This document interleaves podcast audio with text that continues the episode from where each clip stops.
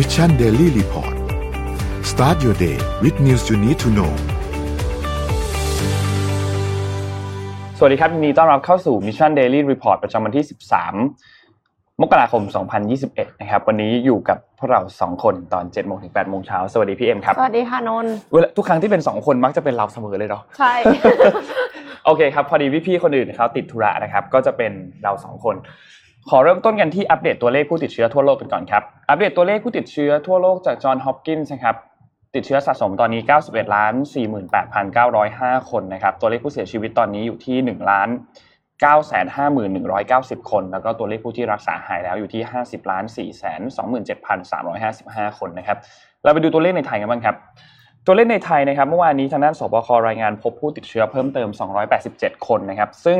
เป็นการติดเชื้อในประเทศเนี่ย 278 คน แล้วก็ติดเชื้อนอกประเทศในอีก 9 คนนะครับ รวมแล้วเนี่ยสะสม 1,834 คน แล้วก็เมื่อวานนี้มีรักษาหายเพิ่มเติมมา 166 คน เท่ากับว่ามี 4,035 คนที่กำลังรักษาตัวที่โรงพยาบาลนะครับ ซึ่ง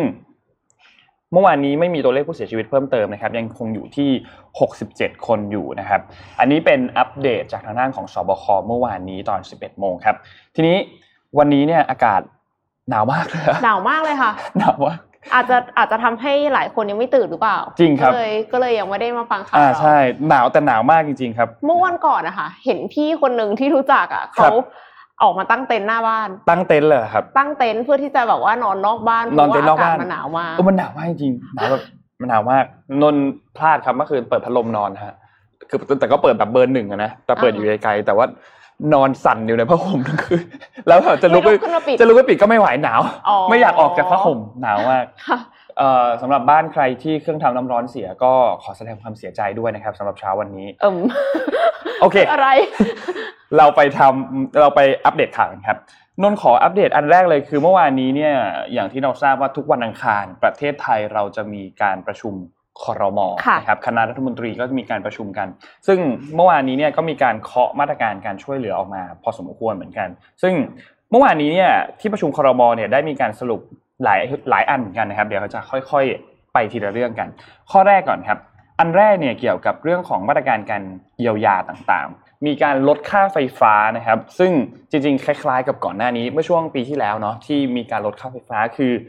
สำหรับผู้ที่ใช้ไฟฟ้าไม่เกิน 150 หน่วยเนี่ยจะฟรี 90 หน่วยแรกอืมส่วนผู้ที่ใช้เกินจาก 150 เนี่ยก็จะมีส่วนลดนะครับ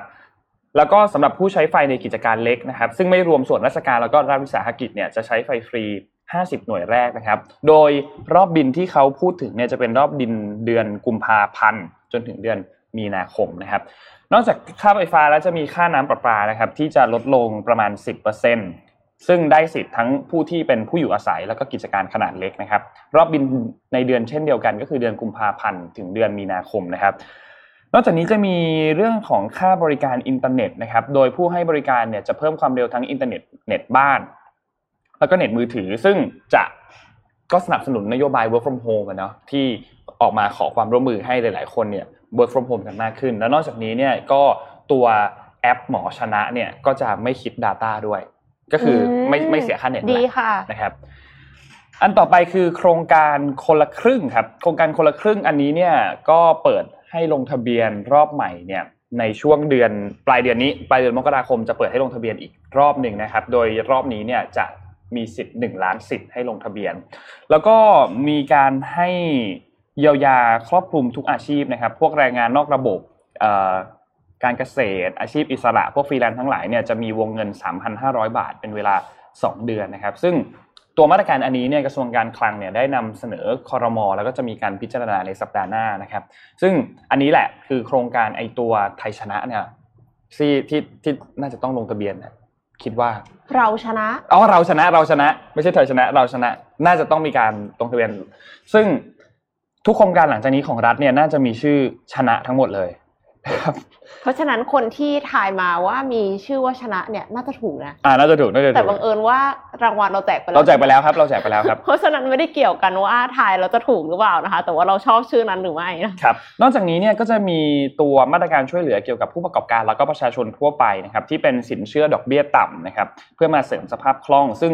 รัฐเนี่ยก็ยังเหลืออยู่ประมาณ 2 0 0แสนล้านบาทค่ะแล้วนอกจากนี้เนี่ยก็จะมีการเร่งช่วยเหลือสภาพคล่องโดย จากธนาคารรัฐธนาคารแห่งประเทศไทย แล้วก็ธนาคารพาณิชย์นะครับ มีธนาคารออมสินที่ออกสินเชื่อ 1 0,000ถึง15,000 บาท ที่อัตราดอกเบี้ย 0.1 ถึง 0.35 ต่อเดือนนะครับ ซึ่งก็นั่นแหละครับ อันนี้เป็น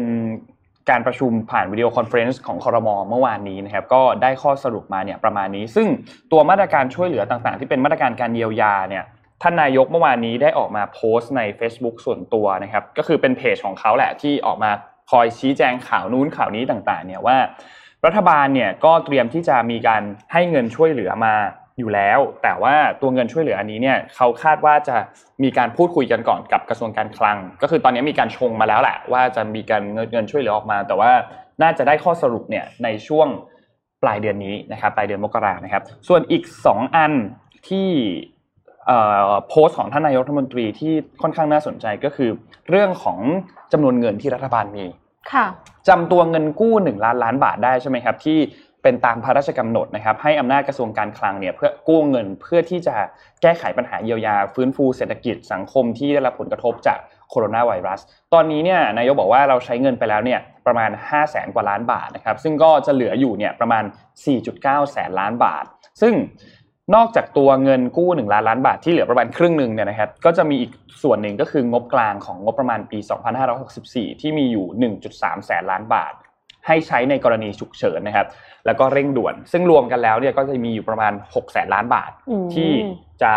นำเงินอันนี้เนี่ยมาใช้ช่วยเหลือพี่น้องประชาชนนะครับ เพราะฉะนั้นนายกก็บอกว่าเรื่องเงินเราไม่มีปัญหาเราจะใช้เงินอย่างมีประสิทธิภาพตรงจุดและทันเหตุการณ์ ซึ่งก็รอติดตามครับ ว่ามาตรการที่จะออกมาหลังจากนี้เนี่ยจะเป็นมาตรการยังไงแล้วก็จะบริหารเงินที่มีอยู่เนี่ยเพียงพอหรือเปล่า ส่วนเรื่องสุดท้ายที่มีการแถลงก็คือเรื่องของการหาวัคซีนนะครับ ตัววัคซีนซีโนแวคเนี่ยที่มาจากประเทศจีนเนี่ยเดี๋ยววันนี้มีเล่าเรื่องให้ฟังด้วย เพราะว่ามีหลาย ๆ ประเทศที่ เริ่มมีการออก efficiency มาแล้วว่า efficiency บางที่ไม่ถึง 50%มบางที่อยู่ไม่ถึง 60%อย่างที่บค่ะราซิลเนี่ยไม่ถึง 60%นะครับแล้วก็อีกวัคซีนหนึ่งที่ไทยจะทำการจัดหามาก็คือของ a s t r a z เซ e c a นะครับที่ตอนนี้เนี่ยประเทศไทยเนี่ยได้รับสิทธิ์ให้เป็นผู้ผลิตในเอเชียตะวันตกตะวันออกเฉียงใต้ด้วยนะครับ กระทรวงสาสาธารณสุขเนี่ยก็ได้มีการเตรียมแผนที่จะ ฉีดวัคซีนให้กับประชาชนด้วยก็เรียงตามกลุ่มที่เราพูดถึงกันเมื่อวานเนาะที่เป็น 4 กลุ่มแรกก่อนก็คือกลุ่มบุคลากรทางการแพทย์ผู้สูงวัยผู้ที่มีโรคประจำตัว แล้วก็คนที่เป็นอสม. อยู่ตม. ตำรวจที่อยู่ frontline เหมือนกัน ก็จะได้รับการฉีดวัคซีนก่อนนะครับ ซึ่งนี่ก็แหละประมาณนี้ครับเป็นมาตรการที่สรุปมาจากที่ประชุมคอรมอเมื่อวานนี้นะครับ เหมือนได้ยินว่าโมเดอร์นาออกมาบอกว่า วัคซีนของโมเดอร์นาเนี่ยจะสร้างภูมิคุ้มกันได้หนึ่งปี อืมหนึ่งคือปีถ้าถ้าสร้างได้หนึ่งปีจริง ๆ เนี่ยมันก็มีความหวังนะคะว่าเราจะสามารถ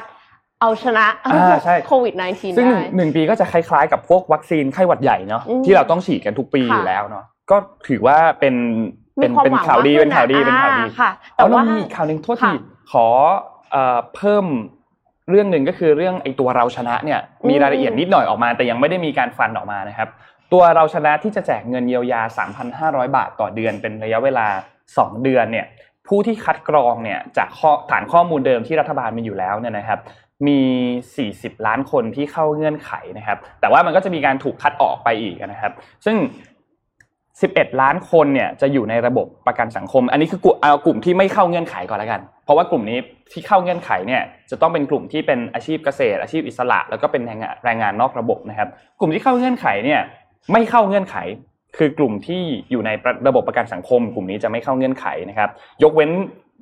รายชื่อผู้ที่อยู่ในมาตรา 39 แล้วก็มาตรา 40 พวกกลุ่มข้าราชการและพนักงานรัฐวิสาหกิจ ซึ่งสองกลุ่มนี้เนี่ยรวมกันก็ประมาณ 14 ล้านคนนะ แล้วก็กลุ่มผู้ที่มีรายได้สูง ซึ่งตอนนี้เรายังไม่มีตัวเลขนะครับ ส่วนผู้ที่สามารถเข้าร่วมโครงการเราชนะได้เบื้องต้นเนี่ยจากประชากรไทย 66 ล้านคนเนี่ยก็จะเข้าร่วมได้ประมาณ 40 ล้านคนนะครับ ทีนี้เนี่ยก็เป็น ข้อมูลที่ยังไม่ยังไม่มีการฟันออกมาชัดเจนเนาะเดี๋ยวคาดว่าก็คงมีการเปิดให้ลงทะเบียนในช่วงปลายเดือนนี้ แต่สัปดาห์หน้าแน่ๆแหละว่าที่ประชุมคอนมคงฟันออกมาแล้วว่ามาตรการดังกล่าวเนี่ยจะเป็นยังไงบ้างแจกในลักษณะยังไง 3,500 บาท หรือว่าจะน้อยกว่านี้หรือมากกว่านี้ก็น่าจะมีการสรุปในสัปดาห์หน้านะครับ ค่ะเอ่องั้นไปที่สหรัฐอเมริกากันบ้างนะคะครับขอภาพ M2 ค่ะ บริษัทใหญ่ในสหรัฐอเมริกาหลายแห่งนะคะ หยุดการสนับสนุนทางการเมืองค่ะ หลังเกิดจราจนอืมคือปกติแล้วเนี่ยบริษัทเอกชนในสหรัฐอเมริกาจำนวนมากเนี่ยนะคะเขาก็จะมีเงินทุนสนับสนุนพรรคการเมืองทั้งเดโมแครตแล้วก็รีพับลิกันเลย เฉพาะในส่วนที่เกี่ยวข้องกับธุรกิจตัวเองอะค่ะเรียกย่อๆว่า PAC PAC เนี่ยนะคะแต่ว่าหลังจากเกิด เหตุการณ์ที่กลุ่มผู้สนับสนุนทรัมป์ได้ก่อเหตุจราจนครับที่บุกเข้าไปใน Capitol Hill ครับ Facebook Google และ Microsoft เนี่ยก็ได้ออกแถลงการณ์ค่ะว่าจะระงับการสนับสนุนแพ็คเป็นการชั่วคราวอืมแล้วก็จะทบทวนนโยบายด้านการเมืองของตัวเองด้วย นอกจากนั้นธนาคารยักษ์ใหญ่นะคะ อย่าง Goldman Sachs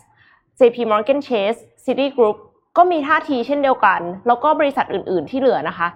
ไม่ว่าจะเป็น Marriott, Dow Chemicals, AT&T, Airbnb หรือว่า Morgan Stanley เนี่ยก็บอกว่าจะหยุดสนับสนุนสมาชิกสภาคองเกรสที่ vote against หรือ did not vote to certify the result of electoral college ก็คือคัดค้านหรือว่าไม่สนับสนุนการแต่งตั้งประธานาธิบดีโจไบเดนเนี่ยครับคือจะไม่สนับสนุนเฉพาะสมาชิกสภาคองเกรสคนที่ทำแบบนี้อือฮึไม่ใช่ไม่สนับสนุนทั้งหมดเนาะครับแต่ว่าที่เด็ดมากค่ะ Hallmark ค่ะครับ Hallmark ขอเงินคืนจากสมาชิกสภาคองเกรสสองคนอืมระบุชื่อมาเลยนะเขาบอกว่า Hallmark เนี่ยเชื่อว่าการถ่ายโอนอำนาจโดยสันติ เป็นพื้นฐานที่แข็งแรงของประชาธิปไตย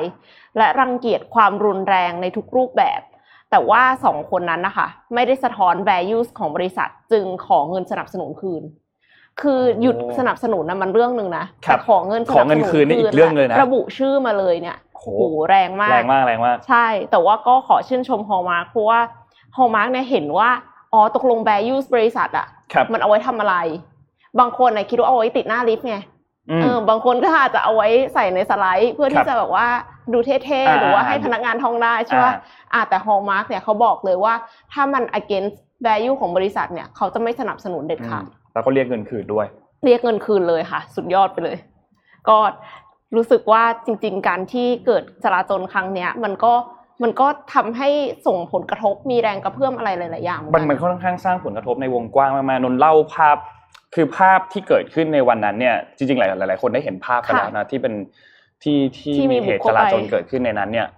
เหตุจราจนที่เกิดขึ้นวันนั้นเนี่ยต้องบอกว่ามันเหมือนหนังมากจริงๆมันมันไม่มีใครคิดว่าจะเกิดขึ้น เพราะว่า นี่คือการที่คนถือปืนแล้วบุกเข้าไป ซึ่งการบุกเข้าไปในรอบนี้เนี่ย ตามอย่างอย่าง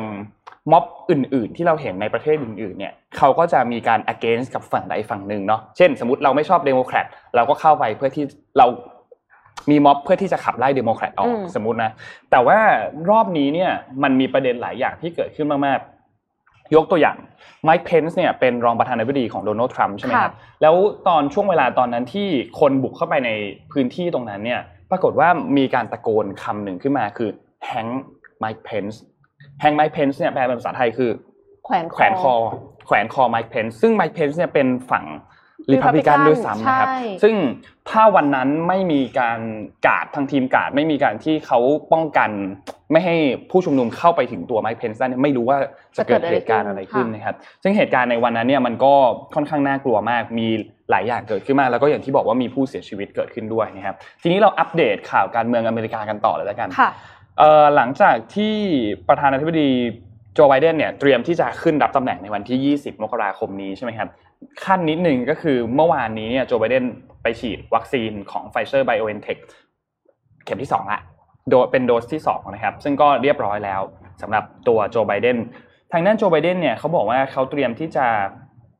ฉีดวัคซีนให้กับพลเมือง 50 ล้านคนนะครับใน 100 วันแรก และหลังจากที่เขาเข้ารับตำแหน่งแล้วเนี่ยเขาก็จะดำเนินการเรื่องนี้อย่างเร็วที่สุดนะครับ ซึ่งตัววัคซีนของ BioNTech กับอีกตัวหนึ่งก็คือของ Moderna เนี่ยเขา ได้รับการรองรับเรียบร้อยแล้วจากทางการของสหรัฐให้ทำการฉีดได้เป็นกรณีฉุกเฉินนะครับ แล้วก็ประสิทธิภาพค่อนข้างสูงด้วยอยู่ที่ประมาณ 95 กับ 94.5%นะครับ โดยการฉีดเนี่ยทั้งหมดเนี่ยจะห่างกันประมาณ 3-4 สัปดาห์ต่ออืม1โดสนะครับ ทีนี้เรื่องของการเมืองเนี่ยในวันที่ 20 เนี่ยนะครับ ที่จะมีการพิธีสาบานตนของโจไบเดนเนี่ยคาดว่าคงไม่ได้เหมือนกับพิธีการสาบานตนของประธานาธิบดีคนอื่นๆ เพราะว่ามันมีโควิดเนาะค่ะคงไม่ได้จัดอย่างใหญ่โตมากนะก็คงมีพิธีเล็กๆน้อยๆ พออมเป็นพิธีคือจัดที่เหลืในอก็ดูในซูมเอาอ่าใช่นี่คือจัดในเชิง image เฉยๆให้ให้รู้ว่าเฮ้ยนี่คือพิธีการเข้ารับสาบานตนนะในวันที่ 20 มกราซึ่งการจัดพิธีเหล่านี้เนี่ยส่วนใหญ่แล้วเนี่ยคือไม่ใช่ส่วนใหญ่ทุกครั้ง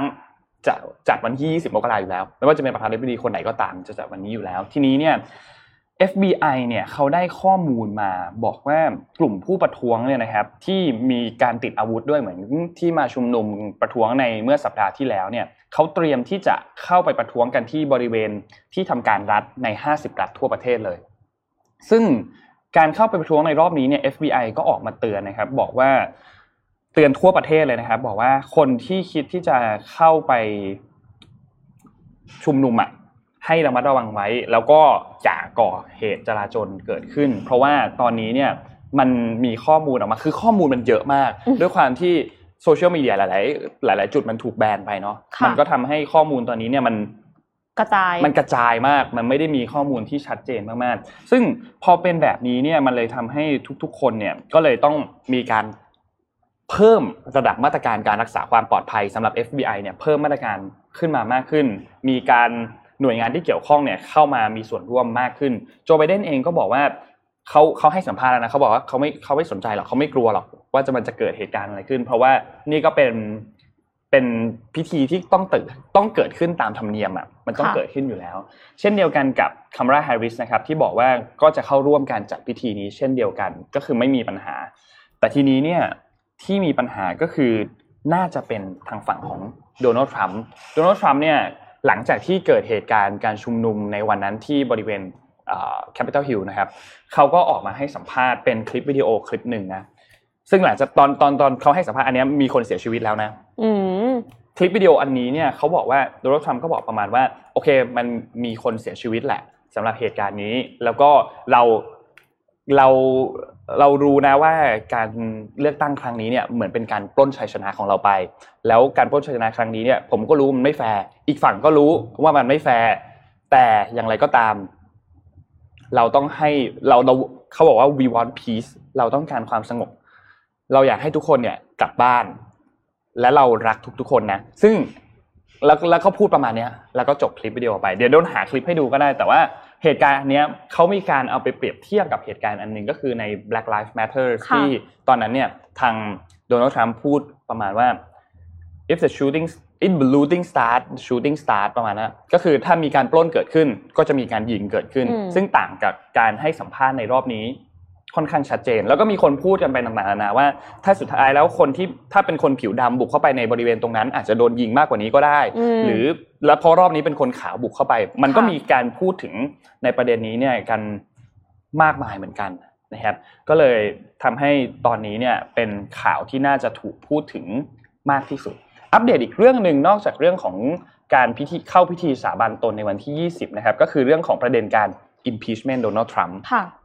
แล้วก็ตัว 25th Amendment นะครับที่จะทำการประกาศโดยรองประธานาธิบดีกับเราคณะรัฐมนตรี เอาตัวแรกก่อนคือตัว impeachment impeachment เนี่ยทางฝั่งของพรรคเดโมแครตเนี่ยนะครับ เตรียมที่จะเข้ายื่นเรื่องในวัน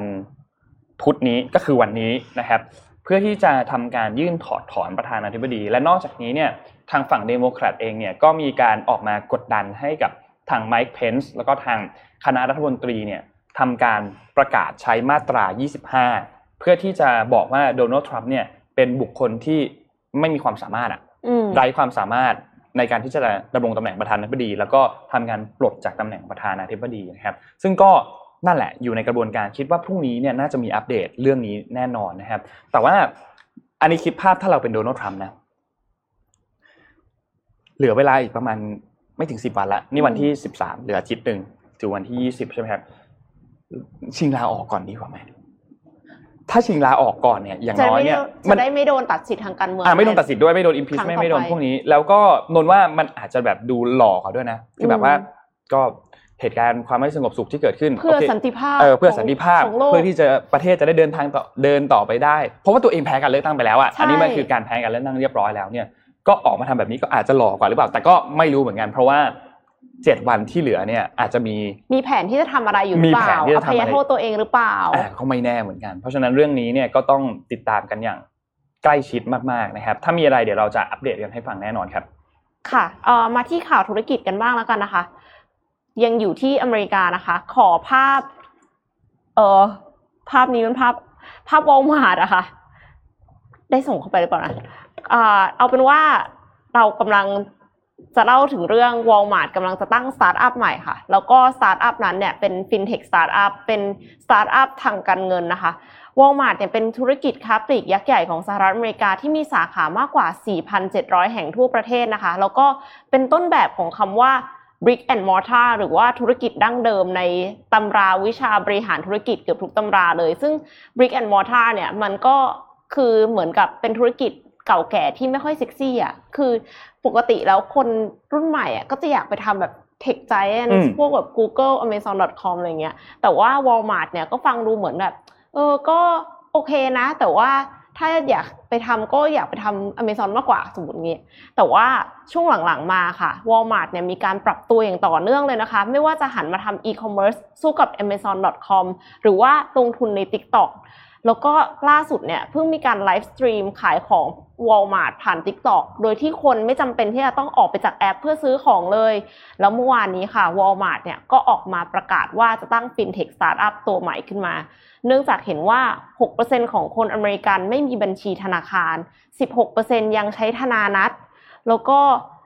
ถ้าจะใช้เงินเนี่ยก็มีการเอาของไปจำนำหรือว่าใช้สินเชื่อรายวันที่มีดอกเบี้ยสูงมากนะคะ Walmart เองเนี่ยก็เคยออก Walmart Money Card มาก่อน ซึ่งเป็นบัตรเดบิตแบบเติมเงินสำหรับซื้อสินค้าในร้าน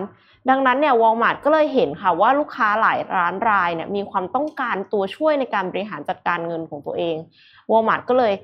ร่วมมือกับ Ribbit Capital นะคะ หรือว่ากองทุนที่ลงทุนใน FinTech Startup ชื่อดังของอเมริกาหลายแห่ง ที่ดังที่สุดน่าจะเป็น Robinhood ครับที่เป็นแพลตฟอร์มสำหรับการลงทุนโดยที่ไม่มีค่าธรรมเนียม แล้วก็มีอีกที่หนึ่งก็คือ Credit Karma ซึ่งเป็น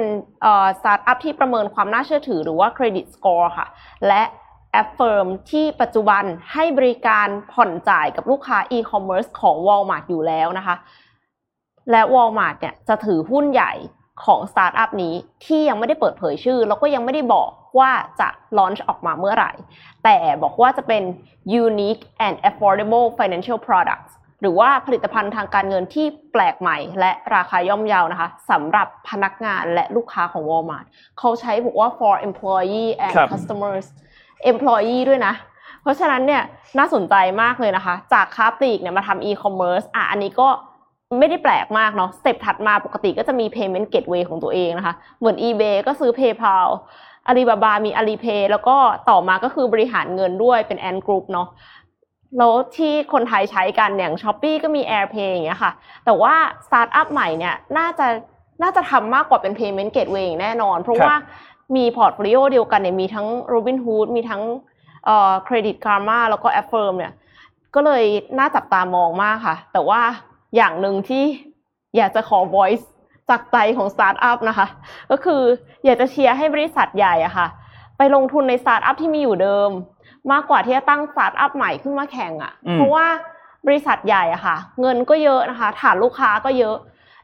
ได้เปรียบสตาร์ทอัพทุกอย่าง ดังนั้นถ้าสมมติว่าบริษัทใหญ่หันมาตั้งสตาร์ทอัพของตัวเองเยอะๆนะคะสตาร์ทอัพที่มีอยู่เดิมเนี่ยมันก็จะตายกันหมดอืมถ้าสตาร์ทอัพตายกันหมดเนี่ย คิดว่าคนรุ่นใหม่หลังจากเนี้ยเขาจะกล้าออกมาตั้งสตาร์ทอัพไหมอะ ทุกมีคนก็คงเข้าใจไม่กล้าที่จะออกมาตั้งสตาร์ทอัพแล้วอินโนเวชันมันก็อาจจะเกิดช้าลงครับเพราะว่าไม่ได้มีคู่แข่งกันขนาดนี้แล้วอย่างเงี้ยค่ะครับก็เลยอยากจะขอเป็นกระบอกเสียงนะคะว่า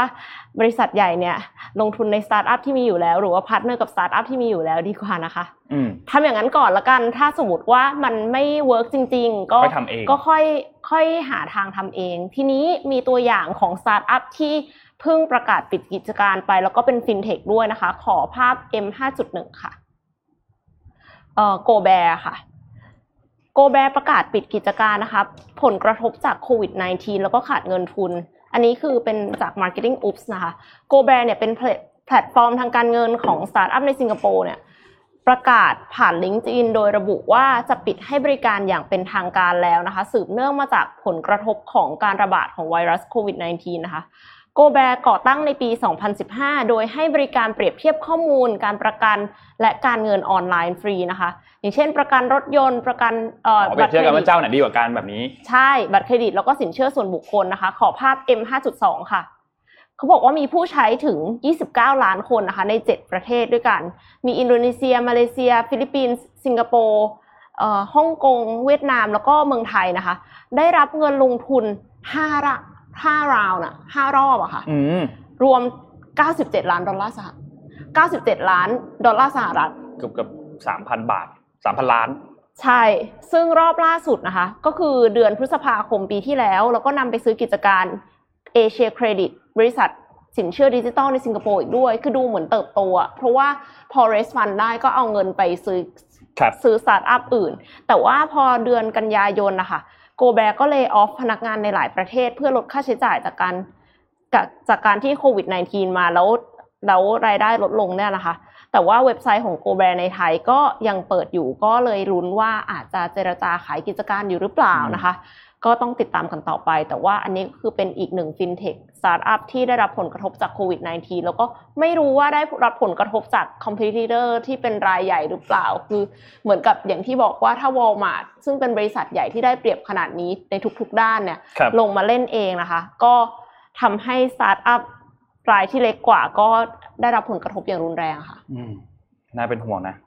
ใช่ไม่ไม่อยากไม่อยากให้เกิดเหตุการณ์อย่างนี้ ไม่อยากให้เกิดเหตุการณ์แบบนี้ขึ้นเอ่อ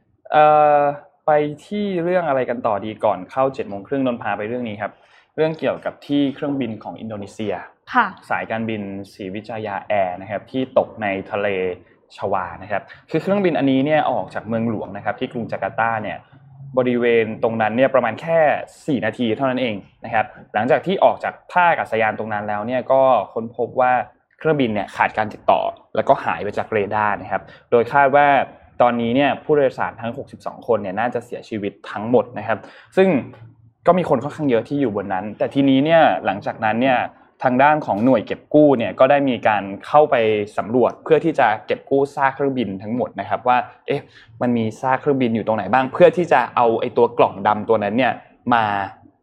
ทำการตรวจสอบว่าเหตุการณ์ที่เกิดขึ้นเนี่ยมันเกิดขึ้นจากอะไรนะครับทางด้านทีมค้นหาของอินโดนีเซียเนี่ยได้สามารถ เมื่อวันที่ 12 ที่ผ่านมาเนี่ยสามารถเก็บกู้กล่องดำได้เนี่ยจำนวน 1 กล่องแล้วคือกล่องดำเนี่ยมันมี 2 กล่อง 2 เครื่องนะครับ ตอนนี้เนี่ยเก็บได้แล้ว 1 เครื่องแล้วนะครับ ซึ่งเป็นของเครื่องบินตัว Boeing 737นี่แหละ พอเก็บกล่องตัวกล่องดำมาได้แล้วเนี่ยก็สามารถที่จะทำการตรวจสอบได้แล้ว ส่วนอีกเครื่องหนึ่งที่ยังไม่พบเนี่ยคืออุปกรณ์ที่บันทึกเสียงในห้องนักบิน อันเนี้ย ยังไม่เจออมแต่เจอตัวอุปกรณ์ที่บันทึกข้อมูลการบินอันเนี้ยเจอค่ะแล้วนะครับ ซึ่งก็ทีมสืบสวนเนี่ยก็ต้องการจะสอบสวนต่อแหละว่าต้องหาหาอีกกล่องหนึ่งให้เจอ เพราะว่าอีกกล่องหนึ่งเนี่ยด้วยการที่มันเก็บตัวเสียงไว้เนี่ยมันก็น่าจะมีมีเสียงข้อมูลอ่าขึ้นมีข้อมูลอะไรค่ะเกิดขึ้น จะได้รู้ว่ามันเกิดเหตุการณ์อะไรขึ้นนะครับ ซึ่งคาดว่าเนี่ยเบื้องต้นเนี่ยเจ้าหน้าที่เขามีการคาดว่าน่าจะเกิดจากการที่ตกลงมา แล้วก็กระแทกทะเลนะครับ ก็คือ เครื่องบินตกนั่นแหละไม่ได้มีการระเบิดเกิดขึ้น เพราะว่าตอนนี้เนี่ยเขาพบว่าเศษซากเครื่องบินเนี่ยมันไม่ได้กระจัดกระจายไปในพื้นที่บริเวณกว้าง คือถ้ามันมีการระเบิดเกิดขึ้นกลางอากาศเนี่ยมันน่าจะมีเศษเครื่องบินที่มันกระจายออกไปในหลาย ๆ พื้นที่ แต่ว่าอันนี้เนี่ยมันค่อนข้างอยู่ในพื้นที่เป็นวงแคบก็เลยคาดว่าน่าจะเกิดจากการที่มันตกมามากกว่านะครับ ซึ่งก็ขอแสดงความเสียใจกับครอบครัวที่ได้รับการสูญเสียในครั้งนี้ด้วยนะครับแล้วก็หวังว่าจะเจอตัวกล่องดำอีก กล่องหนึ่งเพื่อที่จะได้มาทำการตรวจสอบกันว่ามันเกิดเหตุการณ์อะไรขึ้นนะครับ ค่ะอ่าไปเจ็ดโมงครึ่งกันเลยโอเคดีกว่าไปเจ็ดโมงครึ่งกันเลยครับ ค่ะเจ็ดโมงครึ่งวันนี้เราขอเปลี่ยนบรรยากาศจาก How to นะคะ เป็นเรื่องของบัณฑิตจบใหม่ค่ะ เป็นเรื่อง Insight นะคะที่ที่ c a r e v i s a Thailand นะคะร่วมกับ Job Thai ได้สำรวจความคิดเห็นนักศึกษาจบใหม่ที่ยังว่างงานแล้วก็กำลังหางานทำในช่วงโควิด -19 นะคะจำนวน 1,496 คนเนี่ยค รับรวมถึงสำรวจความต้องการขององค์กรที่มีต่อเด็กจบใหม่ค่ะ สิ่งที่น่าสนใจนะคะ อย่างแรกเลยที่น่าจะเด่นออกมาจากรูปนี้นะคะ คือเด็กจบใหม่แต่ละคนค่ะ สมัครงานโดยเฉลี่ยมากถึง 16 แห่งค่ะอืมไม่รู้ว่าเพื่อนนนท์เนี่ยสมัครเยอะขนาดนี้หรือเปล่านะคะแต่ว่าคนที่เราไปสัมภาษณ์มาเนี่ยคือ 16 แห่งเลย แล้วก็ใน 100 คนนะคะ ที่สมัครงานไปเนี่ยไม่ถูกเรียกสัมภาษณ์มากถึง 36 คน คือมากกว่าหนึ่งในสามอะที่ไม่ได้รับการเรียกสัมภาษณ์เลยด้วยซ้ครับำทั้งทั้งที่ปริมาณองค์กรที่รับเด็กจบใหม่เนี่ยจำนวนพอๆกันเลยนะคะ คือรับยี่รับ 53%ไม่รับ 47%เนี่ยแต่ว่าทำไมส่งไปถึงไม่ได้รับการเรียกสัมภาษณ์เลยนะคะ สิ่งที่สิ่งที่นายจ้างมองหาในเด็กจบใหม่คืออะไรบ้าง อย่างที่หนึ่งคือทักษะการเรียนรู้สิ่งใหม่นะคะ อย่างที่สองคือ ความคิดสร้างสรรค์ อย่างที่สามคือทักษะการวิเคราะห์วิพากษ์นะคะ critical thinking analytical thinking พวกนี้ อย่างที่สี่คือทักษะการทำงานร่วมกับผู้อื่น แล้วก็อย่างสุดท้ายคือการสื่อสารและถ่ายทอดข้อมูลค่ะ โดยที่เข้าใจว่า บางส่วนอาจจะไม่สามารถที่จะเขียนเรซูเม่ได้ดี แล้วก็ไม่สามารถที่จะแสดงให้เห็นว่าตัวเองเนี่ยเคยทำกิจกรรม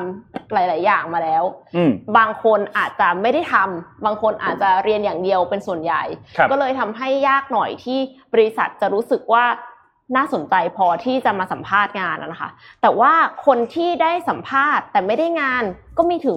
35%ค่ะอืมเหลือมันเพีหยงนึ่งในแค่สามเนาะใช่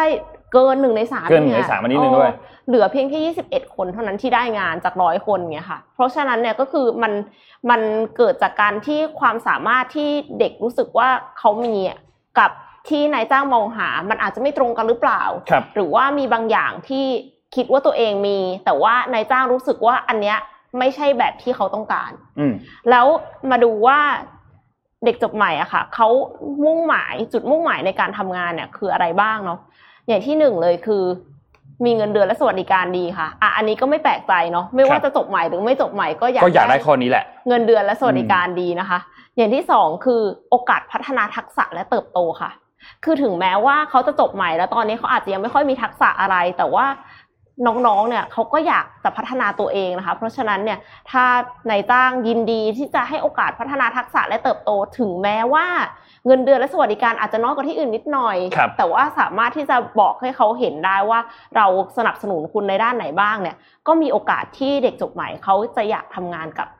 บริษัทคุณนะคะ แล้วก็อย่างที่สามค่ะ คือมีเพื่อนร่วมงานที่ดีนะคะ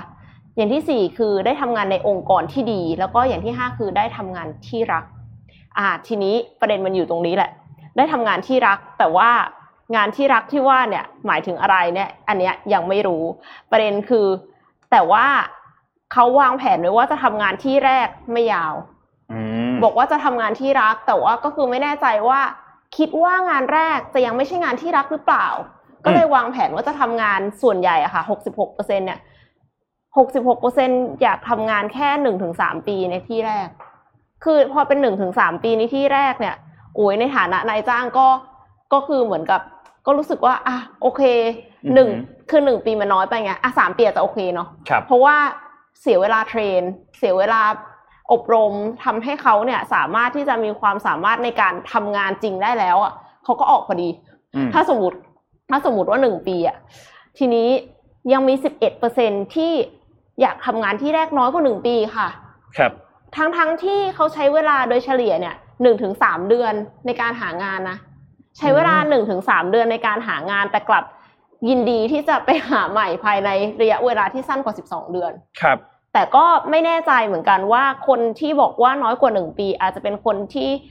หางานใช้เวลาหางานน้อยกว่าหนึ่งเดือนก็ได้อืมอืมอืมก็อาจจะแบบเหมือนกับหาตัวจับยากเป็นอ่าใช่ เป็นแบบหัวกะทิจริงหัวกะทิหัวกะทิ ก็เลยรู้สึกว่าตัวเองเลือกได้แล้วก็สามารถที่จะเปลี่ยนงานได้เร็วขนาดนั้น แต่ว่า ในฐานะนายจ้างนะคะ ก็ขอเตือนน้องๆเอาไว้ตรงนี้ว่าการที่เราเปลี่ยนงานบ่อยเกินไปเนี่ย มันก็ทำให้นายจ้างรู้สึกไม่มั่นใจ คือนายจ้างคนต่อไปที่จะจ้างอะเขาก็รู้สึกเหมือนกันว่าเราจะออกอืมในระยะเวลาเดี๋ยวอยู่แป๊บเดียวหรือเปล่าใช่ หรือว่าเราไม่ทนบ่นแป๊บเดียวบ่นนิดเดียว คุณก็ลาออกหรือเปล่าอะไรเงี้ยค่ะ ก็คืออยากจะอยากจะฝากไว้ตรงนี้ด้วย แล้วก็สำหรับใครที่สนใจนะคะ สามารถดาวน์โหลดอินโฟกราฟิกนี้ได้นะคะ ที่ Facebook Page c a r i Visa Thailand เลยนะคะครับแล้วก็สำหรับเด็กจบใหม่นะคะครับที่อยากจะได้รับคำแนะนำนะคะ สามารถที่จะติดตาม Facebook Fanpage เอ่อ Career Lab Lab ออกแบบอนาคตได้ค่ะ ขอปิดท้ายด้วยการขายของขายของครับขายของตอนนี้เลยค่ะ แล้วก็อะเรามาต่อกันที่ข่าวที่เกี่ยวข้องอ๋อีอกข่าวหนึงโอเคต่อละกันค่ะ เป็นเรื่องของกรมการจัดหางานนะคะ ขอภาพ M 4.1 ค่ะ กรมการจัดหางานเนี่ยเขาเป็นห่วงค่ะว่า พอมีโควิด -19 ระลอกใหม่เนี่ยจะมีผู้ว่างงานมากขึ้น โดยในเดือนธันวาคมที่ผ่านมานะคะ มีผู้ขึ้นทะเบียนผู้ว่างงานประมาณ 82,000 คนครับผู้รายงานตัวว่าฉันยังว่างงานอยู่นะ 540,000 คนนะคะ ประมาณ 540,000 คน ซึ่งเป็นตัวเลขที่ดีแล้วนะ อันนี้คือฟังดูเยอะ แต่ว่าจริง ๆ คือลดลงจากเดือนพฤศจิกายน ตุลาคม แล้วก็กันยายน มีแนวโน้มดีขึ้นตามลำดับนะคะ แต่ว่า เนื่องจากมีการระบาดระลอกใหม่เนี่ยกรมการจัดหางานก็เลยรวบรวมตำแหน่งงานจากนายจ้างจำนวนกว่า 58,000 อัตราค่ะ ที่เว็บไซต์ smartjob.doe.go.th นะคะมีตำแหน่งงานรองรับทุกระดับการศึกษานะคะ แล้วก็อัตราค่าจ้างเนี่ยเป็นไปตามที่กฎหมายกำหนด โดยตำแหน่งงานว่างทั่วประเทศ 10 อันดับแรกเนี่ยดูจากในกราฟวงกลมได้เลยนะคะว่า ที่เป็นที่ต้องการมากที่สุดเนี่ยสีชมพูเลย อันนั้นก็คือ แรงงานด้านการผลิตค่ะในโรงงานอืมอันนี้คือต้องการเกือบครึ่งเลยนะคะ แล้วก็อันดับสองเนี่ยจะเป็นพนักงานขาย แล้วก็ช่างพนักงานส่งเอกสาร พนักงานบริการอาหารและเครื่องดื่ม พนักงานบัญชี ช่างเทคนิค ผู้บริหาร ด้านการท่องเที่ยวก็มีรับนะแล้วก็มีพนักงานฝ่ายจัดซื้อค่ะ ครับ แล้วก็ขออีกภาพหนึ่งค่ะ ขอภาพ M 4.2 มีอีกเว็บหนึ่งค่ะ เป็นเว็บ ไทยมีงานทำคือพิมพ์ภาษาไทยลงไปเลยนะ ไทยมีงานทำ .com ค่ะ เว็บนี้เนี่ยมีงานของภาครัฐ แล้วก็หลักสูตรฝึกอบรมฟรีด้วยค่ะอืมแต่ว่าหลักสูตรฝึกอบรมฟรีเท่าที่เข้าไปดูรู้สึกว่าจะไม่ใช่อบรมออนไลน์ ก็เลครับไม่แน่ใจว่าช่วงเนี้ยจะอบรมได้หรือเปล่าอ๋อ เหรอกับว่าไม่ใช่ออนไลน์ด้วยเหรอ ไม่ใช่ออนไลน์ คือต้องจองอะแล้วมีสถานที่ location ที่จะต้องไปอบรม แล้วก็รับคลาสหนึ่งแบบยี่สิบคนอะไรเงี้ยค่ะอืมไม่แน่ใจว่ารับคลาสหนึ่งยี่สิบคนเนี่ย เพราะว่า social distancing แล้วหรือเปล่าครับหรือว่ายังไง แต่ว่าก็ลองเข้าไปหาข้อมูลดูกันเป็นไอเดียได้ที่ดีนะจริงๆแล้วเนี่ย เพราะว่าเรื่องนี้จริงๆมันน่าจะค่อนข้างประกอบกับตัวนโยบายที่เขาต้องการจะ reskill เนาะ ใช่ใช่ซึ่งซึ่งเป็นเรื่องที่ดีมากนะ up skill และ re skill เนี่ยเป็นค่ะประเด็นที่ถ้าใครได้ติดตามพวกข้อมูลที่ SCB เขาเอามาฝากเราเนี่ยจะเห็นว่าพูดถึงเกี่ยวกับประเด็นการ re skill การ up skill เยอะมากใช่เพราะว่าเป็นเรื่องที่สำคัญมากๆ skill ที่เราใช้กันปัจจุบันตอนนี้อีก 5 ปีมันอาจจะใช้ไม่ได้ obsolete แล้วอะค่ะถูกต้องใช่โดยเฉพาะอย่างยิ่งในยุคโควิดเนี่ยมันทำให้ดิจิ t a ลทรานส์ o r เมชันเกิดขึ้นเร็วมากครับคือเขาบอกว่าแทนที่แทนที่มันจะเกิดขึ้นใน 5 ปีอะค่ะ เกิดขึ้นในแค่ 2-3 เดือนอะอืมเพราะว่าทุกธุรกิจต้องปรับตัวหมด พอเป็นอย่างนั้นเนี่ย ทักษะบางทักษะที่เราไม่มีเนี่ยเราอาจจะต้องรีบไปหาภายในระยะเวลาที่สั้นลงอีก เพื่อที่จะให้เริ่มทำได้เลยในตอนนี้นะคะ ก็หาข้อมูลกันดูนะคะ เนี่ยค่ะไทยมีงานทำ .com ค่ะ ลองดูครับลองเข้าไปดูกัน พาไปที่ข่าวถัดไปกันครับ เกี่ยวกับเรื่องของตัวแอปพลิเคชันอันหนึ่งสองอันคือ Signal กับ Telegram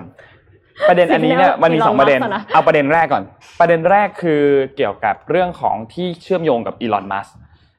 ตัวหุ้นของ Signal เนี่ยเดี๋ยวนนท์แคปภาพให้ดูก่อนดีกว่าเดี๋ยวนะแป๊บหนึ่งนะครับ เปรียบเทียบกันให้เห็นเห็นไปเลยว่า คือตอนนี้เนี่ยหุ้น Signal เนี่ยมันลงมาแล้วแหละร่วงมาพอสมควรแล้ว เมื่อเทียบกับตอนก่อนหน้านี้นะครับ เดี๋ยวส่งภาพเข้าไป แต่ว่าถ้าใครถ้าใครจำไม่ได้เนี่ยประเด็นนี้มันเกิดขึ้นมาจากที่อีลอนมัสเนี่ยเขาทวีทวีตขึ้นมาค่ะสั้นๆเลย Use use Signal signal ทวิตแค่นี้วันที่ 7 เดือนนี้นะครับพอหลังจากที่ทวีตออกไปปุ๊บคนก็แบบว่าเหมือนไปแบบ ตีความต่างๆ ว่าไอ้คำว่า use signal ของอีลอนมัสเนี่ยมันคืออะไร หุ้นอันหนึ่งชื่อ signal advance ซึ่งไม่เกี่ยวข้องอะไรกับแอปพลิเคชัน signal คนละอันกัน ไม่เกี่ยวข้องอะไรกันทั้งสิ้น ออกว่าอยู่ดีๆหุ้นอันนั้น พุ่งพุ่งแบบชนิดที่เรียกว่า7,000%นะครับเดี๋ยวนนท์เอาราคาเทียบให้ดูส่งภาพเข้าไปให้ดูแล้วเอาภาพนั้นขึ้นมาให้ดูเจ็นิดดนึงพันเลยเหรอ ใช่หุ้นนึกว่าพันเปอร์เซ็นก็เยอะแล้วนะหุ้นขึ้นมาเยอะมาก เยอะแบบเยอะมากเจ็ดสิบเท่าอะนะๆหกพันอะหกพันเปอร์เซ็นแต่ว่าอันนี้คือตอนที่มันอันเนี้ยเนี่ยเทียบให้ดูประมาณหกพันเปอร์เซ็นเนี่ยเห็นไหมครับออกภาพอาจจะแบบเบลไม่อค่อยๆนิดชันึดงนะนิดนึง เดี๋ยวเดี๋ยวแคปให้ใหม่ดีกว่า สักครู่นะครับ คือการที่ทวีตออกมาแค่อันเดียวเนี่ย พอเป็นคนที่รวยที่สุดในโลกเนี่ย ใคร ๆก็ฟังนะคะ มันมันเลยแบบว่ามีมันมันมีเลยดูมีผลมากเออมันเลยเลยอะแบบ impact ค่อนข้างเรียกว่าสูงมากๆนะครับ mega influencer ไหมคืออืมคือมันไม่ใช่แบบคือปกติมันจะมีอินฟลูเอนเซอร์ปกติ แล้วก็มีไมโครมีนาโนอะไรอย่างงี้ใช่ไหมอันนี้คือน่าจะ mega เลยครับ เราส่งอีกภาพหนึ่งเข้าไปละซึ่งพอหลังจากที่ตัวหุ้นอันนี้ขึ้นไปเนี่ย ช่วงเสาร์อาทิตย์ที่ผ่านมาเนี่ย บริษัท Signal Advance ซึ่งเป็นเจ้าของหุ้นอันนี้เนี่ย ก็ออกมาบอกว่าบริษัทเขากับอีลอนมัสก์ไม่ได้เกี่ยวข้องอะไรกันเลย และที่สำคัญคือไอตัว Signal ที่พูดถึงเนี่ยก็ไม่ใช่ Signal เขาค่ะแต่เป็นแอปพลิเคชัน Signal อืมแอปพลิเคชัน Signal เนี่ยมันเกิดขึ้นเป็นมันเป็นแอป messaging เป็นแอปแบบที่พูดคุยนั่นแหละ เหมือนแอป Line เหมือนแอป Telegram พวกเนี้ยแหละนะครับ แต่ว่า ประเด็นอันนี้เนี่ยมันเกิดอันเนี้ยเนี่ยเนี่ยราคามันขึ้นมาเห็นเห็นหัวที่มันขึ้นมาคือตอนนี้มันร่วงลงมาแล้ว70เปอร์เซ็นต์นะแต่ว่าตอนนั้นเนี่ยพอเขาออกมาบอกว่าเฮ้ยมันไม่ใช่หุ้นของตัวแอปพลิเคชัน Signal นะมันคนละอันกันคนอาจจะเกิดการแพนิคบายเข้าไปซื้อกันหรือเปล่า เพราะว่าอีลอนมัสทวีตขึ้นมา แต่ทีนี้ถ้ามันเป็นแบบนั้นเนี่ยพอตลาดมันเปิดหลังจากที่ทุกคนเข้าใจถูกต้องแล้วเนี่ยมันก็น่าจะล่วงกลับมาอยู่ใกล้ๆจุดเดิมใช่ไหมครับแต่ประเด็นก็คือมันล่วงลงมาจริงแหละ แต่ไม่เยอะขนาดนั้นแต่ไม่เยอะขนาดนั้น มันก็เลยเป็นที่สงสัยว่า เอ๊ะ หรือมันมีอะไรในกอไผ่จริง ๆ หรือเปล่า แต่ว่าอันนั้นก็พักไป เพราะเราก็ยังไม่รู้ว่ามันมีอะไรหรือเปล่าค่ะแต่ตัวแอปพลิเคชันที่พูดถึงตัว 2 แอปพลิเคชัน ก็คือตัว Signal กับ Telegram เนี่ยตอนนี้ยอดดาวน์โหลดพุ่งสูงมากๆ ส่วนหนึ่งคงมาจากเรื่องของตัวการประท้วงแหละ ที่เกิดขึ้นในสหรัฐอเมริกานะครับ แต่ว่าอีกส่วนหนึ่งมันมีประเด็นเกี่ยวกับเรื่องของเทคโนโลยีครับ เดี๋ยวภาพนี้ไปแล้วก็ได้ครับ เรื่องของเทคโนโลยีเนี่ยคือมันมีข่าวออกมาครับ บอกว่าทางด้านแอปพลิเคชัน Message ตัว WhatsApp เนี่ยที่ทุกคนรู้จักกันดีนะครับ WhatsApp เนี่ยเป็นของ Facebook เนาะ Facebook เนี่ยถือหุ้น WhatsApp ใช่ไหมครับ ตัวแอปพลิเคชันอันนี้เนี่ยเขาออกมาแชร์ข้อมูลบอกว่า ข้อมูลทุกอย่างที่ทาง WhatsApp ได้เนี่ยจะมีการขายข้อมูลนี้เนี่ยให้กับ Facebook หรือว่าแชร์ Data ให้กับ Facebook พูดง่ายๆก็คือ พวกข้อมูลดาวน์โหลดอะไรต่างๆ พวกนี้เนี่ยที่อยู่ในแอปนี้เนี่ยมัน มีข้อตกลงกันชัดเจนกับ Facebook ว่าจะแชร์ข้อมูลนี้นะให้กับ Facebook ด้วยค่ะซึ่งเราก็เห็นกันอยู่แล้วว่าการแชร์ข้อมูลในยุคปี 2020-2021 เนี่ย มันเป็นความมันเป็นข้อมูลที่มีค่ายิ่งกว่าทองฮะอืมเพราะฉะนั้นมันก็เลยทำให้เกิดการเคลมกันขึ้นมาว่าเฮ้ยเรื่องนี้มันถูกต้องหรือเปล่าเฟซบุ๊กทำแบบนี้มันได้เหรอ คนก็เลย ลดการใช้ตัว WhatsApp ลง แล้วไปโหลดตัว Signal กับ Telegram เนี่ยมากขึ้น ซึ่งก็น่าจะเป็นเหตุผลเดียวกับที่อีลอนมัสก์ออกมาบอกแหละว่าให้ใช้ตัวให้ใช้แอปพลิเคชัน Signal Signal แทแทนนเพื่อเกี่ยวข้องกับเรื่องของ privacy นะความปลอดภัยของข้อมูลนะครับทำให้ยอดการดาวน์โหลดเนี่ยมันพุ่งขึ้นสูงมากๆ อย่าง Signal ทั่วโลกเนี่ยยอดการดาวน์โหลดเพิ่มขึ้นประมาณ 7.5 ล้านนะครับ แล้วก็ตัว ของ Telegram เนี่ยเพิ่มขึ้นมา 5.6 ล้าน อันนี้แค่ช่วงเวลาประมาณ 3 วันเท่านั้นเองนะ เพิ่มขึ้นมาประมาณหลักล้านนะครับ ก็ทำให้หลาย ๆ คนเนี่ยก็นั่นแหละครับ มันมีการกังวลกันเกี่ยวกับเรื่องของความปลอดภัยของข้อมูลกันมากขึ้นทำให้แอปพลิเคชันตัวนี้เนี่ยก็ได้รับความนิยมกันมากขึ้น ค่ะครับนนท์คะเรายังไม่ได้แจกของนะคะอ๋อยังไม่ได้แจกของค่ะวันนี้เรามีของแจกเป็นกล่อง mystery box นะครับ 1948 beauty.com เนี่ย4กล่อง hype 3ชุด แล้วก็หนังสือตัว super productive สามนะครับเล่มก็รวมแล้ว 10 รางวัลเหมือนเดิมคำถามเราถามว่าอะไรดีครับ ถามว่าอะไรดีอะคำถาม ขอขออ่านข่าวสั้นก่อนละกันอ่าได้ครับที่นนท์กำลังดูได้ครับเดี๋ยวนนท์คิดคำถามให้เอ่อเป็นเรื่องของกอริล่าค่ะ แต่ว่าเป็นเรื่องของโควิด -19 ด้วยนะคะ ขอภาพ M1 ค่ะสวนสัตว์ซานดิเอโกนะคะ พบกอริล่าติดโควิด -19 ค่ะเเจ้าหน้าที่สวนสัตว์ซานดิเอโกในแคลิฟอร์เนียของสหรัฐอเมริกาเนี่ยเปิดเผยว่ากอริลลา2 ตัวมีผลติดเชื้อโควิด -19 เป็นบวก นี่นับเป็นครั้งแรกเลยนะคะ ที่พบโควิด -19 แพร่ระบาดจากคนสู่กอริลลาแล้วก็คาดว่าติดจากเจ้าหน้าที่สวนสัตว์ที่ติดเชื้อแต่ว่าไม่แสดงอาการค่ะครับแม้มีการยืนยันว่าพบกอริลลาเพียง 2 ตัวที่ติดโควิด -19 นะคะ แต่ว่าเจ้าหน้าที่สวนสัตว์คาดการณ์ว่าอาจติดเชื้อทั้งหมด 8 ตัว เพราะว่าก อริลลาเนี่ยมักจะอยู่ร่วมกันเป็นฝูงอืมไม่ว่าจะในธรรมชาติหรือว่าในสวนสัตว์ก็ตามนะคะ และในบรรดากอริลลาทั้งหมดที่อาจติดเชื้อเนี่ยก็ยังดีที่ยังไม่มีตัวไหนที่ป่วยหนักนะคะ มีเพียง 3 ตัวที่แสดงอาการของโควิด -19 ซึ่งก็คืออาการไอแล้วก็คัดจมูก แต่ว่าทุกตัวยังสามารถกินอาหารได้ตามปกติ จึงคาดว่ากอริลลาจะสามารถหายดีได้เอง แต่อย่างไรก็ตามก็ไม่ได้นิ่งนอนใจนะคะ ก็คือมีการกักตัวกอริลลาเหล่านี้ แล้วก็เฝ้าระวังอาการอย่างใกล้ชิดแล้ว ส่วนถ้าใครกังวลว่าจะมีการแพร่ไปสู่คนที่มาสวนสัตว์ ก็ครับบอกก่อนว่าสวนสัตว์นี้เนี่ยปิดให้บริการมาตั้งแต่ต้นเดือนธันวาคมปีที่แล้ว ก็เลยไม่น่าจะห่วงเรื่องการแพร่แพร่กลับไปสู่คนนะคะครับแต่คืออันเนี้ยคือแปลกมากเพราะว่าปกติอะเราจะเจอ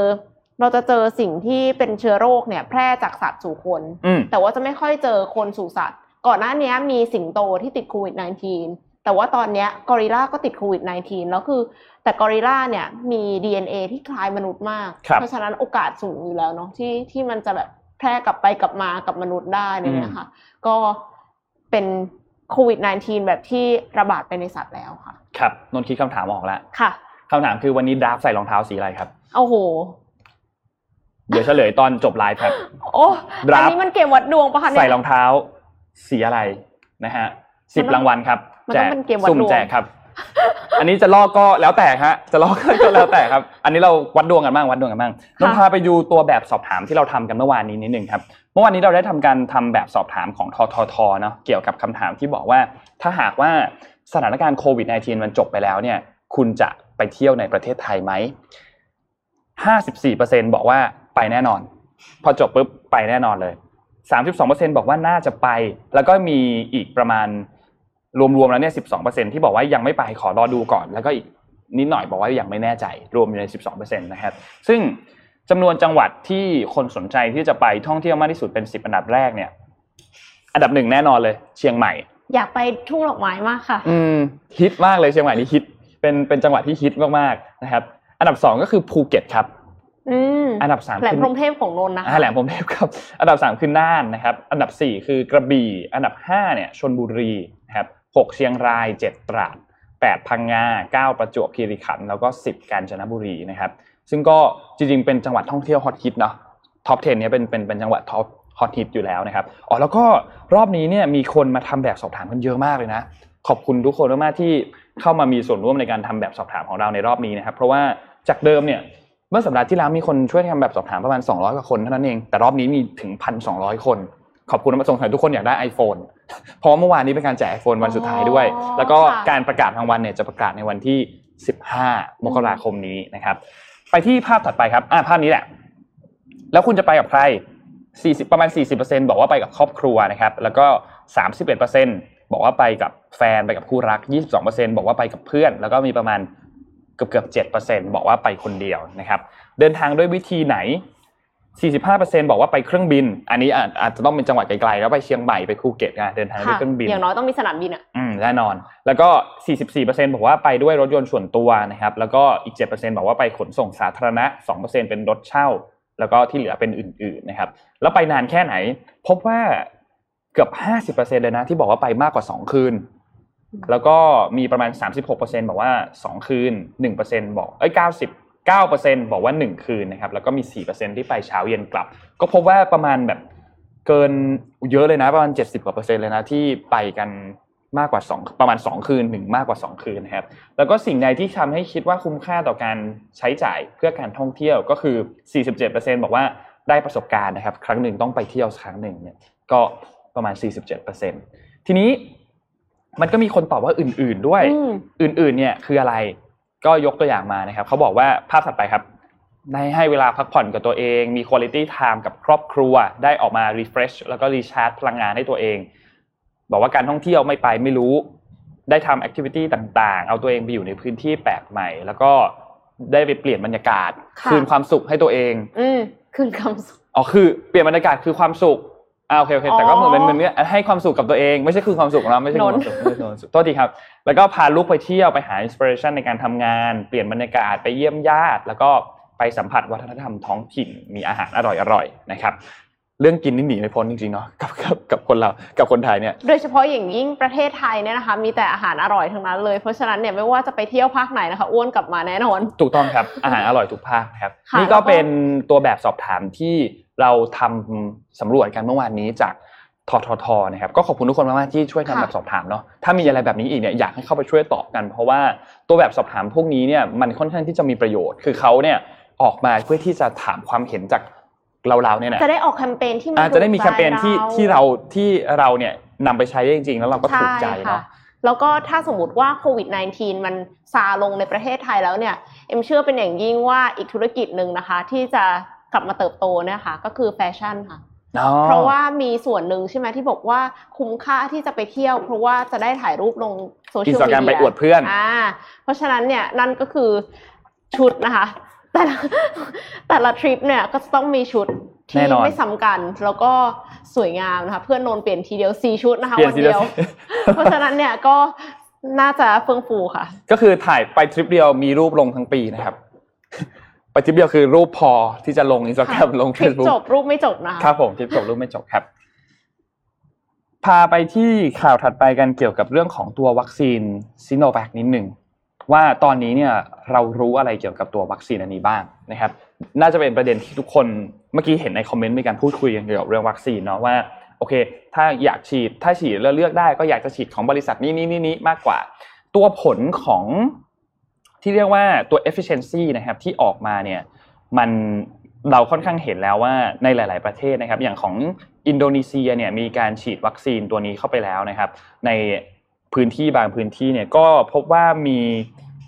efficiency อยู่ที่ประมาณ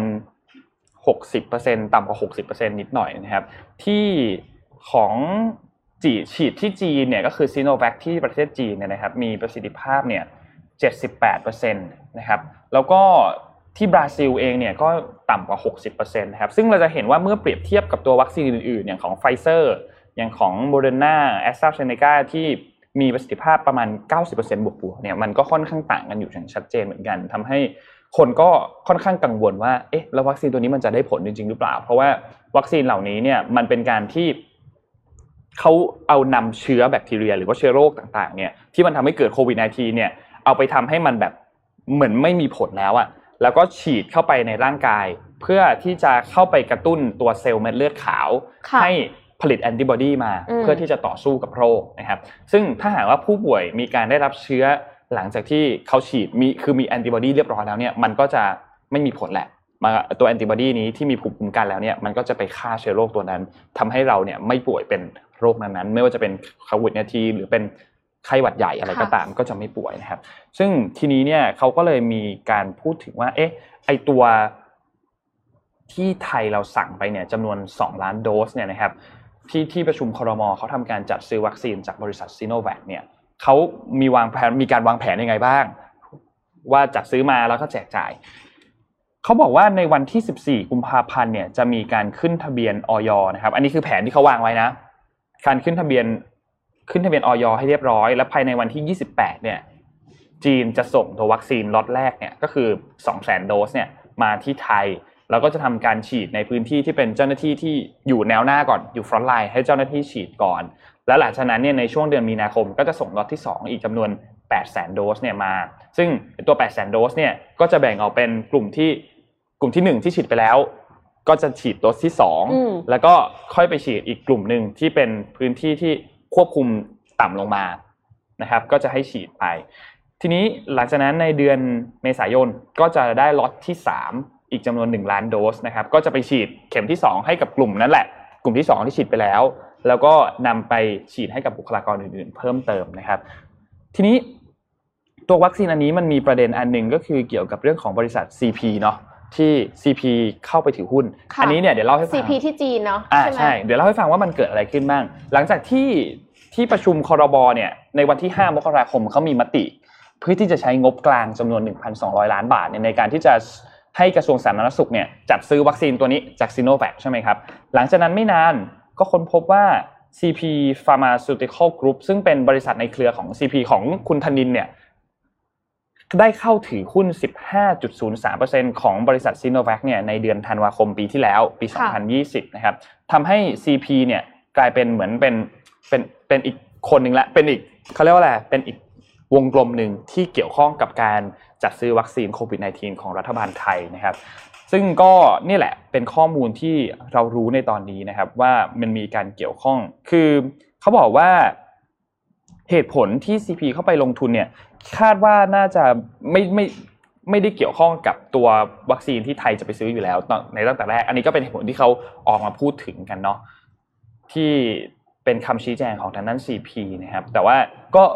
สุดท้ายก็ต้องก็ก็หุ้นที่เข้าไปถือเนี่ยก็ประมาณ 15.03%ซึ่งจะมองว่าน้อยก็ก็น้อยก็ได้ จะมองว่าเยอะเยอะก็เยอะมากมันก็ไม่ใช่น้อยๆเหมือนกันนะครับ แล้วก็ดีลนี้เนี่ยเกิดขึ้นหลังจากที่ ซีโนแวคเนี่ยขยายข้อตกลงจัดหาวัคซีนโคโรนาโคโรนาแวคแล้วก็ทดลองกับหลายประเทศมากขึ้นด้วยนะครับ ก็เป็นอีกประเด็นหนึ่งที่เกิดขึ้นเป็นเหมือนสปินออฟจากการซื้อวัคซีนของซีโนแวคจากที่ประเทศไทยทำการซื้อค่ะนะครับอ่าไปที่ข่าวธุรกิจอีกสักข่าวหนึ่งแล้วกันนะคะ ขอภาพ M3 ค่ะ เป็นข่าวจาก Financial Times นะคะ เกี่ยวกับเรื่องชิปค่ะ ชิปเนี่ยไม่ใช่เป็นชิปในมือถือ แต่เป็นชิปในรถยนต์ ชิปเนี่ยมัน มันไม่ได้หายนะ แต่มันขาดตลาดครับพอมันขาดตลาดเนี่ยทำให้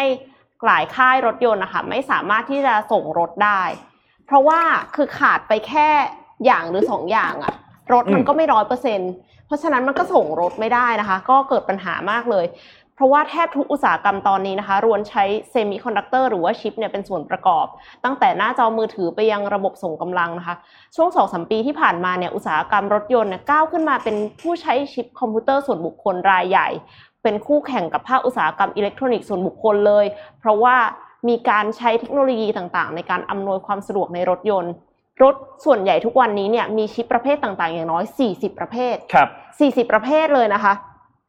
แล้วการที่อุตสาหกรรมรถยนต์เนี่ยหันไปผลิตรถยนต์ที่ขับเคลื่อนด้วยไฟฟ้าทั้งคัน ก็ยิ่งทำให้ระบบต่างๆเนี่ยต้องอยู่บนพื้นฐานของซอฟต์แวร์มากขึ้น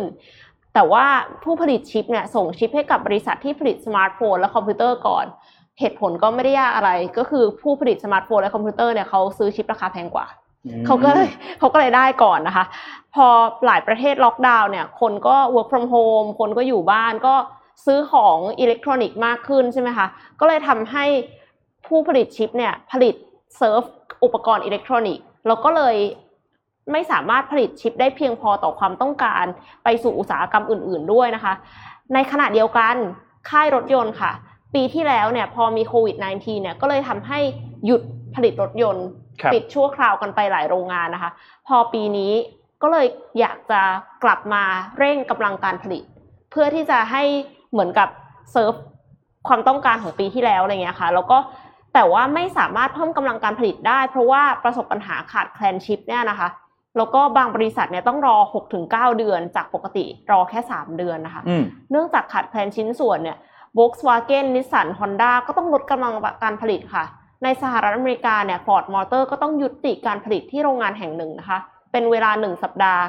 ฟังดูเหมือนเป็นเรื่องเล็ก แต่ทำให้เกิดการหยุดจ้างงานชั่วคราวเนี่ยประมาณ 3,900 คนครับคือแค่โรงงานเดียว 3,900 คนนะคะ แล้วก็บริษัทผลิตชิปรายใหญ่เนี่ยอย่าง Texas Instruments NXP Nvidia ก็กล่าวว่าการเพิ่มกำลังการผลิตของรถยนต์เนี่ยค่ะ สูงกว่าที่คาดการไว้ ก็เลยทำให้ผลิตไม่ทัน แล้วก็แต่ว่าหลายบริษัทเนี่ยก็กำลังเร่งเพิ่มกำลังการผลิตชิปอยู่ เพื่อที่จะให้รถยนต์เนี่ยสามารถที่จะดำเนินการผลิตแล้วก็ส่งรถยนต์ออกไปได้นะคะ ก็หวังเป็นอย่างยิ่งค่ะว่าจะแก้ปัญหาได้ในเร็ววันนี้ เพราะว่า ถ้าแก้ปัญหาไม่ได้เนี่ยก็กลัวว่าจะมีการเลิกออฟคนมากขึ้นครับแล้วถ้าคนตกงานเนี่ยระบบเศรษฐกิจก็จะยิ่งพังกว่าเดิมอืมและในส่วนของโรงงานอย่างที่สหรัฐอเมริกาอย่างเงี้ยค่ะ ก็คือสหรัฐอเมริกาโควิด มันรุนแรงมากอยู่แล้วอะแล้วก็ต้องมี stimulus package อยู่ตลอดเวลา ครับ คือคือถมเงินไปเท่าไหร่อะ คนก็ใช้ไม่พอหรอก เพราะว่าอ่าใช่มันมีทั้งค่าเช่าบ้านนะคะ ค่ากินค่าอยู่อื่น ๆอีก แต่ว่าถ้าเกิด กลายเป็นคนตกงานเพิ่มเพิ่มขึ้น สมมุติว่าตอนนี้มีคนทำงานอยู่สองคนในครอบครัว แล้วปรากฏว่าตกงานไปแล้วคนหนึ่งต้องอาศัยเงินช่วยเหลือใช่ไหมคะครับ แต่ว่าอีกคนนึงเนี่ยอยู่ในอุตสาหกรรมรถยนต์ แล้วเกิดชิปมันไม่มีเนี่ยมันหายไปเนี่ยอืมมันก็จะไม่ทำได้ให้มันก็มันก็การผลิตมันก็ไม่สมบูรณ์นะใช่แล้วเสร็จแล้วมันก็เลยจะทำให้คนอีกคนหนึ่งที่เป็นกำลังสำคัญในการหาเลี้ยงครอบครัวอาจจะตกงานด้วย ถ้าเป็นกรณีนี้เนี่ย น่าจะหนักเลยอะค่ะ ครับ ก็หวังเป็นอย่างยิ่งว่าจะสามารถหาชิปกลับมาได้อืมในระยะเวลาอันสั้นค่ะ เออนนท์เสริมข้อมูลเมื่อกี้นิดหนึ่งที่พูดถึงตัววัคซีนซิโนแวคนะครับ ตัวจำนวน 2 ล้านโดสที่ไทยทำการสั่งไปเนี่ยนะครับ คิดเป็น 0.33%ของกำลังการผลิต 600 ล้านโดส ต่อปีที่กระจายวัคซีนไปทั่วโลก เพราะฉะนั้นมันเป็นจำนวนเงินที่ ค่อนข้างน้อยมากนะเมื่อเทียบอืมเมื่อเทียบกันนะ2ล้านโดสจาก600ล้านโดสนะครับค่ะก็ไม่ไม่ได้ไม่ได้ถือว่าเป็นจำนวนที่เยอะมาก ที่เราสั่งจากบริษัทนี้นะเรามี breaking news มาครับเมื่อกี้นนท์เปิดข่าวใน CNBC ครับเกี่ยวกับเรื่องของ 25th Amendment นะครับที่ Mike Pence จะทำการยื่นเนี่ย Mike Pence ได้ทำการบอกกับ Nancy Pelosi ซึ่งเป็นประธานสภาเนี่ย Speaker of the House นะครับบอกว่าเขาจะ he will not invoke 25th Amendment to remove Trump ก็คือจะไม่ทำอืมแน่นอน เพราะฉะนั้นตัวมาตรการที่เหลืออยู่เนี่ยถ้านอกจากตัวนี้แล้วเนี่ยก็จะเป็นตัว impeachment นะครับที่เขากำลังทำการยื่นเรื่องกันอยู่ ตอนนี้เนี่ยมีทางด้านของสสฝั่ง Republican เนี่ยตอนนี้มี 3 คนแล้ว ที่ออกมาประกาศว่าจะ support การ impeachment โดนัลด์ทรัมป์ให้ออกจากประธานาธิบดีของสหรัฐนะครับ ซึ่งเรื่องนี้เนี่ยมัน อย่างที่นนท์เล่าให้ฟังครับว่ากระบวนการ impeachment เนี่ยเราต้องใช้เสียงของสสเนี่ยจำนวนครึ่งหนึ่งนะครับ แล้วหลังจากนั้นเนี่ยก็จะต้องใช้เสียงของทางด้านสวเนี่ยจำนวน 2 ใน 3 เดี๋ยวนนท์ส่งภาพนี้เข้าไปให้ดูนิดนึงครับ เป็นภาพ